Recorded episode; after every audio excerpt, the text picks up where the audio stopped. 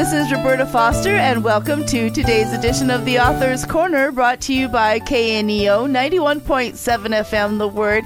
And today I welcome J. Otis Ledbetter to Author's Corner.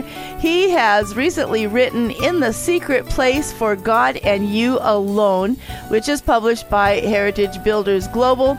He'll tell you more about how to find the book at the end of the program. And time prevents me from telling you all about uh, Otis, but here's a little bit of information. He and his wife Gail live in Clovis, California. He is an author, conference speaker, and the lead pastor at Sunrise Church. He holds a Doctor of Ministry degree from Liberty University's Theological Seminary and has written numerous articles for magazines as well as numerous books. And this one he's going to share with us today in the secret place for God and you alone. Otis, welcome back to Author's Corner. Thank you for having me, Roberta. I appreciate it very much. Absolutely. Glad to have you back. Um, so, this is a very small in size book, but packed with lots of great inspiration. Uh, so, why don't we start with the basics? It's called In the okay. Secret Place. So, what is a secret place? Well, it's a place, and God has uh, made it clear, particularly through His servant David. It's a place where He wants to meet with us and and do His business out of Satan's reach, and that's key right there, because most of us have a real difficulty in getting the will of God done, or even for that matter, knowing the will of God because the confusion that the evil one can bring in mm-hmm. our hearts and our minds. So God has prepared a place, and He called it the secret place. My uh, that's my life's not just verse. That's my life's life's whole chapter. Psalm 91, where he says, He that mm. dwells in the secret place of the Most High shall abide under the shadow of the Almighty. And mm-hmm. then he mm-hmm. gives us no less than 18 promises mm. if you abide there.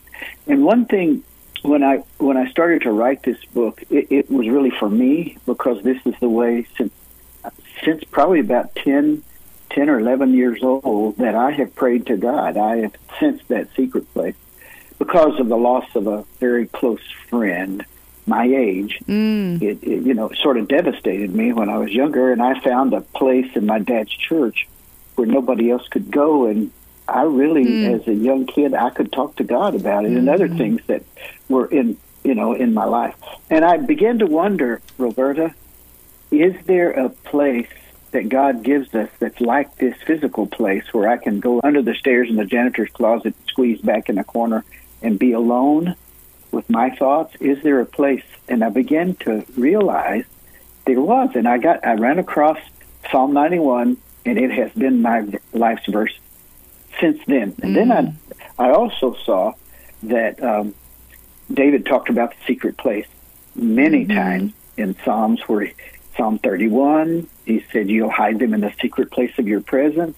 I think it's Psalm 27, where he says, uh, In the time of trouble, he's going to hide me in his pavilion in the secret place of his mm-hmm. tabernacle. Mm-hmm. And Hebrew scholars told me that in, in Psalm 91, there there's a redundancy when the word secret place is used, that it actually says a secret place place which means there is a place. Mm. The New Testament, Jesus describes it as a closet.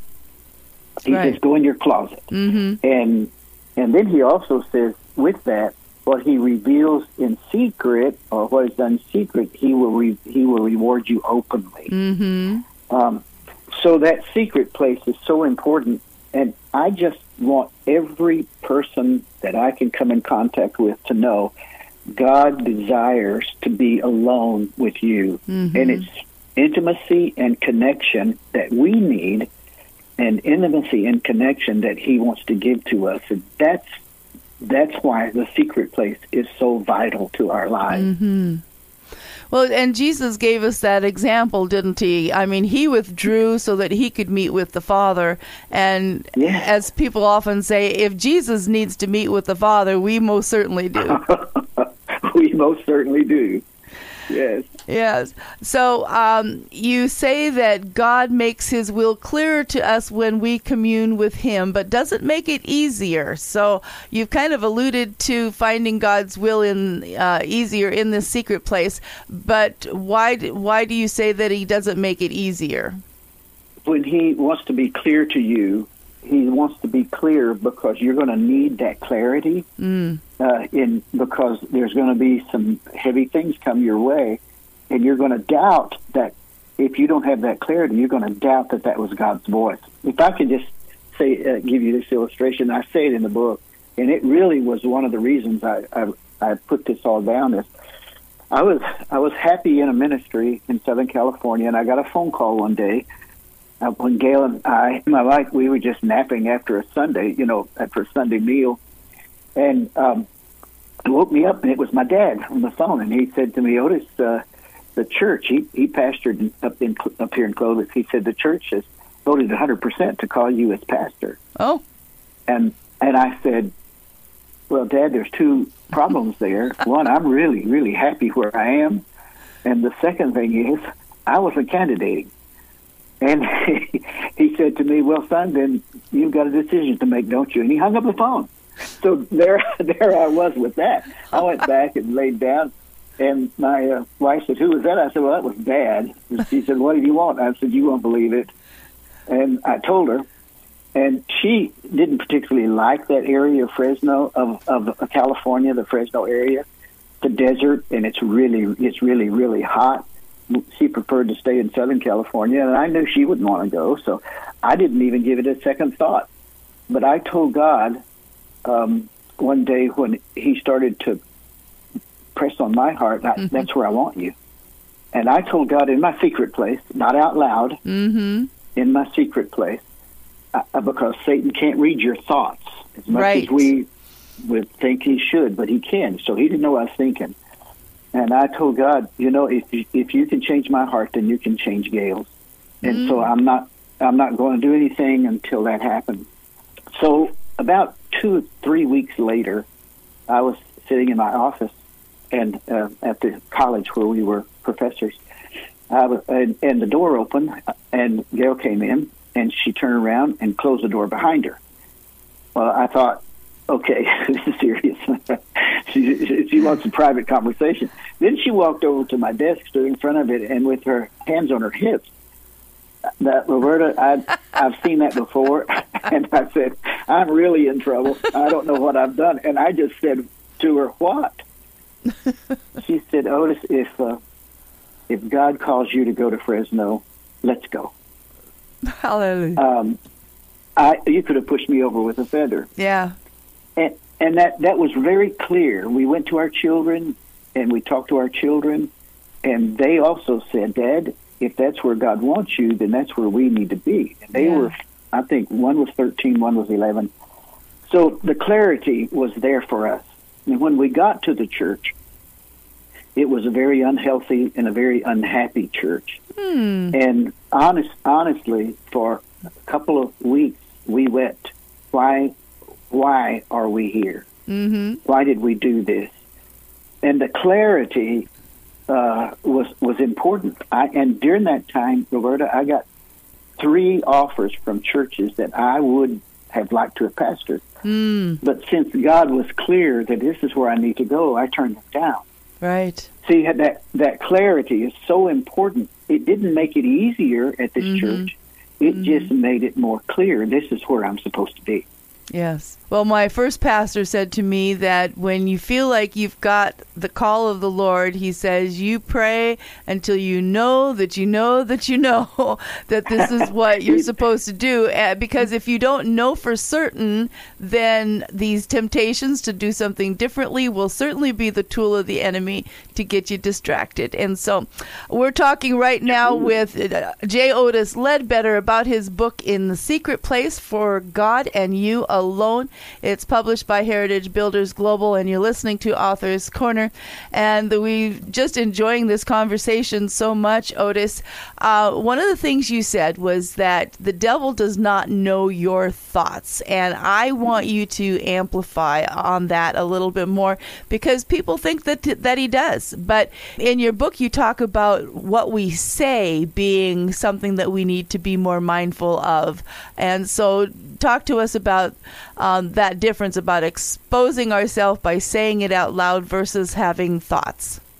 He, he cannot read our thoughts, and uh, he's a being. He's in a single place at a single time. People people give him omnipresent. The mm-hmm. devil isn't everywhere at once. He's right. only one place, and we give him omniscience that he knows everything, because, and he can read our thoughts. He cannot. He does not have God's attributes as much as he mm-hmm. wants them. He does not have them, so he cannot read your thoughts. Jesus can read your thoughts, and that that was borne out when he was talking to his disciples. When he knew what they were thinking, he'd answer the questions they were asking in their mind. But your thoughts are more of a spiritual. Prayer is more spiritual. Uh, out loud prayer is uh, more in real time. It's physical. It's more in real time. And if people around you can hear you pray, well, certainly the spirit world can hear mm-hmm. you pray, and and they know what you're struggling with. They know what it, it, it is in your future as far as you're concerned, which gives them a heads up as to how to thwart God's mm. plan in your life. Now, people say, "Well, God can make them deaf." Well, He can. He can he could make them blind to you? Well, He can, but will He? You know, if you, if you go out on on a train track and you stand there and it's a freight train coming, God is powerful enough to stop that train. Right. But would He? Mm-hmm. No, He's given you the brain and the smarts not to do that. Um, and so, likely, you're going to suffer the consequences of your action if you do that. And sometimes our prayers out loud, we tell the devil our plans before they're even they even have a chance to, mm. to get started. Mm. For instance, in the in the Old Testament, Daniel um, Nebuchadnezzar uh, had a dream, and he called his wise men and said, "I want you to tell me the, the, interpretation of the dream." They said, "Okay, tell us what you dreamed, and we'll tell you the interpretation." He said, "No, I know you, you guys. I want you to tell me what I dreamed, and then interpret it, mm-hmm. and, and then I'll know it's true." And they said, "Well, we can't do that. Only those that dwell with the gods can do that." He said, "Well, I'll tell you what. You either do it, or I'm going to cut your heads off and burn your houses down." And that's real motivation, you know. And so they said, We know a guy. So they went to Daniel. Mm-hmm. Daniel said, I'll go before the king. And of course, we know he went before the king. And in his secret place, where he prays every day, mm-hmm. God revealed to Daniel the dream and the interpretation, not out loud, in the vision in a mm, secret place. Okay. Daniel did not run to Shadrach, Meshach, and Abednego and say, "Hey, guess what God told me? Uh huh. Guess what I know? He held it in his heart until he was on the proper stage mm. at the mm. proper time where only God could get the glory. Mm. And that's what we, and Mary did the same. Mary pondered all these mm-hmm. things in her mm-hmm. heart. Joseph was uh, visited by God, uh, by Jesus in a dream uh, that she's pregnant, in a dream to get him, get Jesus down to Egypt. Mm. It, the secret place is used all through the Bible and those are, that's the promptings that God puts in your heart. And when you speak it out loud, you give the devil a, a, a leg up to be mm. able to thwart that. You know, mm. there's a saying out there in the military that says, loose lips sink ships. Okay. Well, thank you so much for that explanation. And we're going to have to cut our conversation to a quick end here, Otis. Um, let me remind the mm-hmm. listeners, though, that you're talking to us today about your book, In the Secret Place for God and You Alone. So tell our listeners how they can find out more about this book and others that you've written. Well, my author's page is simply J O, James Otis, the initials, J O Ledbetter.com and all the books are on there. All righty. so one more time, the book is In the Secret Place for God and You Alone, written by J. Otis Ledbetter. And we certainly thank him for providing a copy of the book for us to talk about today. Otis, has been a real pleasure. Thank you for being with us today. Thank you, Roberta. God bless you. And to our listeners, we appreciate you tuning in. And as a reminder, if you miss any part of today's interview or would just like to hear it again, you can find it on your favorite podcast platform or through kneo.org. This is Roberta Foster on the Author's Corner. Join us again next time. God's Word speaks truth. God's work speaks life. And God's Word speaks to us today. Hi, I'm Pastor John Marins of the Granby Christian Church. Each week we explore God's Word together on In the Shadow of Your Wings, a radio broadcast on KNEO. Tune in each Saturday at 6:45 p.m. to hear the show. And if you ever miss it, you can always view the archive online at kneo.org. We also have the program available as a podcast as well, so you can listen anytime, anywhere. It's available from Sky High Podcast Network. I invite you to check out the show and learn more about our incredible God and how He cares for you. You can trust Him, you can depend on Him, and you can rest in the shadow of His wings.